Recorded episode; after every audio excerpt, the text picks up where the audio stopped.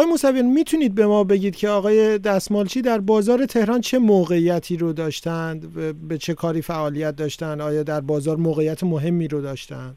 آقای کریم دستمالچی از بازاریان شناخته شده بودند از نظر فعالیت های اجتماعی سیاسی و جز رجال بازار بودن مثل آقای حاج مانیان و مثل حاج قاسم لباسی و به هر حال یه همچین شرایطی داشت و علاقه بود که به اصطلاح برای آزادی و استقلال کشور فعالیتی داشته باشه.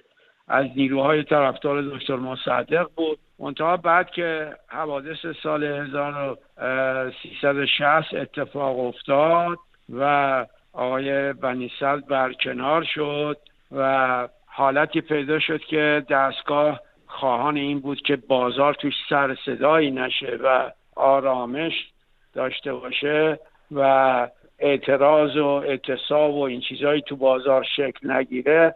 صلاح دید که یکی دو نفر شناخته شده بازار رو بیاره و محکوم به اعدام بکنه و اعدام بکنه.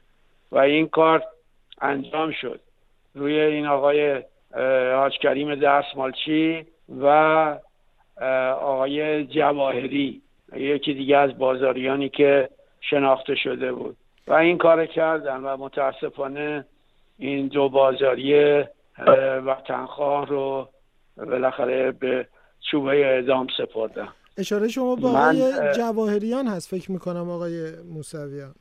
بله بله بله بله. من الان خب سالها گذشته آقای فکر کنم احمد جواهریان فکر می‌کنم. اسم کوچیکشون هم احمد بود. آقای و... موسویان اطلاع دارین احیانا بعضی نظرها مطرح شده بوده در همون زمان که در روز 25 خورداد ممکن بود که در بازار تهران هم اعتراضهایی رخ بده و در واقع عمده اتهام های آقای دستمالچی هم ممکنه به اتفاقات اون روز و روزهای بعدش مرتبط باشه. 25 خورداد که جبهه ملی ایران اعلام فراخان کرد و از مردم دعوت کرد که به میدان فردوسی بیان. نه بازار که تمام تهران تعطیل شد تقریبا و مردم به حمایت آمدن و جمعیت عظیمی آمدن به ندای جبهه ملی پاسخ بدن. و ما خبردار شدیم که آقای سید حسین خمینی که نوه آقای خمینی هست همون شب در جمع سران رژیم که در پهلوی آقای خمینی جمع بودن اونجا وارد شد و با عصبانیت فریاد زد. اونجا که شما امروز جلوی اینا رو گرفتیم ولی یک میلیون جمعیت داشتن و راهپیمایی آشورا تاسوهای هفت و دوباره اینا می‌تونستن احیا بکنن و زنده بکنن. و از داخل اونجا این خبر رو ما دریافت کردیم. و هر صورت لازم دیدن که یک به قول معروف زهر چشمی از بازار گرفته بشه و این دو نفر قربانی شدن. بعد از تحولات اون روز خبری نداریم که در واقع خانواده خود آقای دستمالچی پیگیریهایی داشتند یا مسائل دیگری. اصلا شرایط اون روز اجازه این پیگیری ها رو می‌داد؟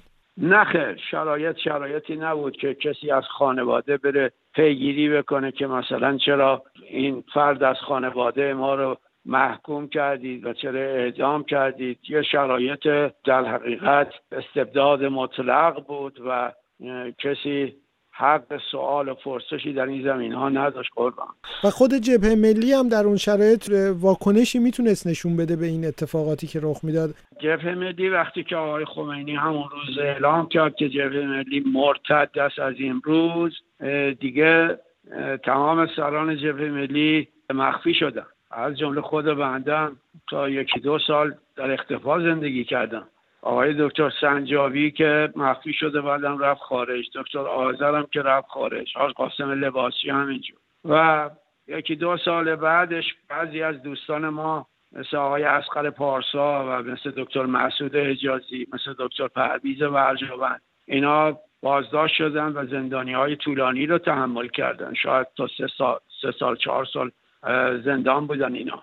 در یه شرایط خیلی دشوار. و به هر صورت در موقعیتی سازمان جبهه ملی ایران نبود که حالا بیاد اعتراض بکنه. ولی اولین اعتراض و جبهه ملی در همون سال 60 در سال روز انقلاب در روز 22 بهمن کرد که یک بیانیه ای صادر کرد و در اون بیانیه این حرکت های به استبدادی و خشونت آمیز رو محکوم کرد و هشدار داد به حکومت که دست از این حرکت ها برد به ملی ایران بعد از اون ماجرا به صورت نیمه مخفی فعالیت ها رو ادامه داد تشکیلات رو حفظ کرد و همچنان از زبان ملت ایران نسبت به اونچه که در کشور میگذره سخن میگه و اعتراض می‌کنه و انتقاد داره و خواهان آزادی استقلال عدالت و جدا شدن دین از حکومت هست. ما برای مبنای این اصول که اصول اعتقادیمون هست فعالیت خودمون رو ادامه میدیم.